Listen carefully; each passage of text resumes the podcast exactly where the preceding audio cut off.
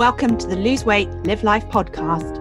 If you're a female professional or entrepreneur who would do anything to lose weight, yet finds it impossible to stick to a diet, to eat less, or just what you think you should, this podcast is for you. I am your host, certified life and weight coach Claire McKenzie. Listen in to learn how to stop overeating, lose weight for the last time, and create a relationship with food and yourself that you love all without diet deprivation and self sabotage.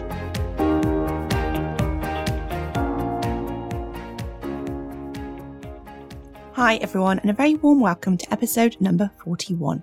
I hope you are well. Today, I want to talk to you about self care. As we continue to emerge from lockdown in the UK, most of us will find that we're starting to change our habits. We're starting to do things differently to how we've done them for the past few months. Some of you may have found that lockdown was a great time to embed practices of taking better care of you. Others of you may have found self care more difficult in lockdown, whether that was because of demands on your time from family or because of an extended work day. And what I want to suggest to you is that if your routine will be changing over the coming weeks or months, then it could be a great time to incorporate self care as a way of being. So today I'm talking to you about making self care easy by creating a self care mindset. We're going to explore why we don't take better care of ourselves, and then we're going to talk about how you can get started improving your self care or a specific aspect of your self care. So, why don't we take better care of ourselves? Why doesn't self care come to us more naturally? When I ask women what's stopping them take better care of themselves, this is what they tell me. I don't have time. I can't fit it in and I have to make work and family a priority. I don't have the motivation. I don't have the willpower. I don't know where to start, or I stop when I don't get the results I want quickly enough, or self care becomes unimportant in the moment. And in addition to these reasons, I think that we often fall into the trap of thinking self care isn't that important because we are getting by each day. Your body is resilient. You can neglect it, and not only will it keep working, but it will even alter itself. It will adapt to, to keep going. You might not realize the toll not taking care of you is having because you can push through. But everything that you do, everything that you don't do does have effects. Maybe you are slowly getting more tired, or you're slowly getting less fit, or you're slowly getting more heavy, but you don't notice because the change is gradual. You don't see the problems caused until something drastic happens. And I think that many of us get stuck in the belief that self care is selfish or takes away from others. Now, for some of us, this could be a sign of low self worth because you think others are more important than you. But for many of us, I just think that we can find that we enjoy taking care of others more than we enjoy taking care of ourselves. But I want you to remember self care is self responsibility, it is not selfishness. Caring for yourself doesn't have to mean taking anything away from anyone else. Skimping on self care is not going to help you get those millions of things done on your to do list. It might work some of the time, but eventually you're going to be exhausted. Now, self care comes in all different kinds of forms, from taking 10 minutes to read a magazine to staying hydrated on days that you're busy. Self care can also mean relaxing your unrealistic expectations on yourself.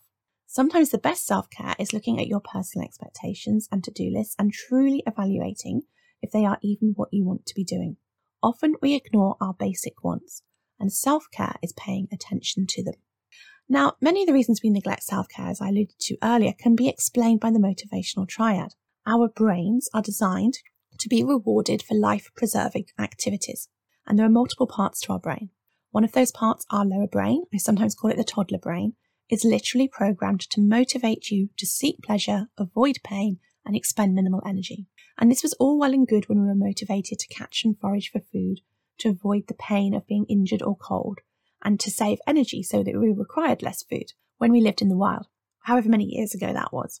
But this way of being works against us in today's world where food is so readily available that we overeat excess and where our brain, in absence of threat from wild animals or fights with other humans, responds the same way when we have conflict at work or feel anxious or feel bored or feel frustrated. And of course, with our excessively sedentary lifestyle, not being naturally motivated to move is also making us poorly.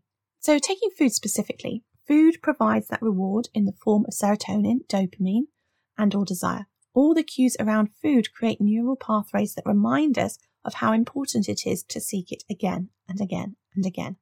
And when you concentrate on refined food, you concentrate that response in the brain. This leads your brain to believe that concentrated foods are much more important to eat than they really are. The dopamine creates more desire, and as we eat it, the flood of dopamine down regulates the receptors, perpetuating that desire. So the more you do something and the more you practice something, the stronger the corresponding neural pathways become, until eventually we get so good at it that it becomes an unconscious habit. Therefore, it can often feel that we're out of control, that we're eating against our will. But this isn't the case, it just feels that way. The good news is we can change our brains. They are plastic.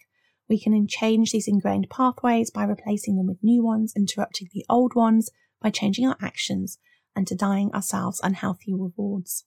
So, in order to thrive in the world in which we live today, we need to override our evolutionary programming and avoid pleasure, lean into emotional discomfort, and dis- expend energy. So now you know why you're not taking better care of yourself, let's consider how you can get started improving your self care. First, I encourage you to be really clear on your reasons for wanting to take better care of you. Whether it's losing weight, exercising more, drinking more water, or meditating, ask yourself why. Then ask yourself why that, whatever the answer was to your original why, why that is important to you. Ask yourself what will happen if you don't do it. You want to be really clear on what you have to gain and what you have to lose, because in the moment you're going to forget. Next, I encourage you to plan, and I encourage you to make small, consistent changes. I love the visual that small hinges swing big doors. When I relate to that, making tiny improvements in my self care and knowing they can have a significant impact. Take drinking more water, for example. If you're hydrated, not only will you feel less tired, your skin will look better, and if you're wanting to lose weight, you will lose more than if you're not hydrated. And just by making that commitment to yourself and adhering to it, you will be creating a new way of being that will have a ripple effect because you will be building integrity with yourself. So I just mentioned planning and I want to talk about that in a little more detail. First, when you start planning, it's really important that you meet yourself where you're at which, by the way, is actually the first step on the balance pathway. Now, when we want to make a change in our life, we want to start by taking note and increasing our awareness of what is going on for us currently. We want to be aware of our starting point without judging it. Then we want to decide on our destination. And then we figure out what the journey may look like, or aka the plan, what obstacles may come up, and we want to put strategies in place for each of them. It's important to see where we're at and not avoid it because it's necessary to chart our course. If we were travelling across the world without flying, let's imagine we're on a challenge to go to the North Pole, our journey would look very different than if we were to travel from Australia than it would if we were travelling from South Africa or Argentina, for example. Each journey would have different challenges associated with crossing land and water, and each would have a different landscape, different threats from countries in conflicts versus lack of road networks and, and or boat crossings. How can we plan for a journey if we don't know our starting point? Also, I want you to know that whenever we're in planning mode, we're using our higher human brain and not our primal brain. The more we use our higher brain to make self care decisions, the easier it gets. The less we use our primal brain for those decisions, the less frequently our primal brain will keep suggesting we eat the biscuits, forgo the exercise or the meditation, or stay up to the early hours watching Netflix. When you make decisions with your planning brain, you're able to see the pros and cons and the consequences of what you're choosing far more easily than when you make decisions in the moment. Your primal brain forgets what you truly want and what the consequences are. It's blinded by its role in your life to seek pleasure, avoid emotional discomfort, and save energy when it makes decisions in the moment because nothing else matters to it at that time. Another reason you want to have a plan is because your plan will show you what your obstacles are. Your plan is going to expose your thoughts and feelings that you're going to want to address on your journey to improve your self care. Without the plan, you cannot see where your primal brain has created a, a pattern of seeking pleasure or avoiding negative emotion. Because so much of our habits take us away from self care, are our default patterning, it can be tricky to see them because they have become our way of being. They feel like our truth. And creating an intentional plan enables you to see them, identify them, so that you can start to be curious about them. Planning helps you build a foundation from which you can do your work. You know where you want to come back to. You don't have to use energy to think about how you should be eating at the same time as dealing with your primal brain, which is muddying the water around your food choices.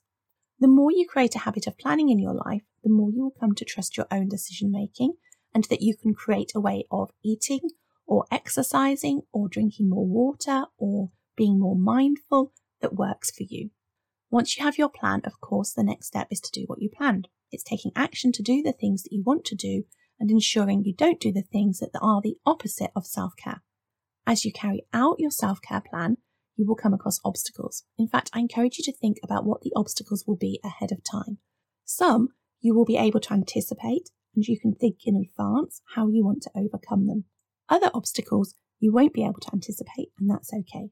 The thing is, these obstacles, whether they are life events, not anticipating some challenges, other people making demands on your time, or just you lacking the motivation to do what you want, none of these obstacles are signs that something has gone wrong. They are all a part of the process of learning how to take better care of yourself.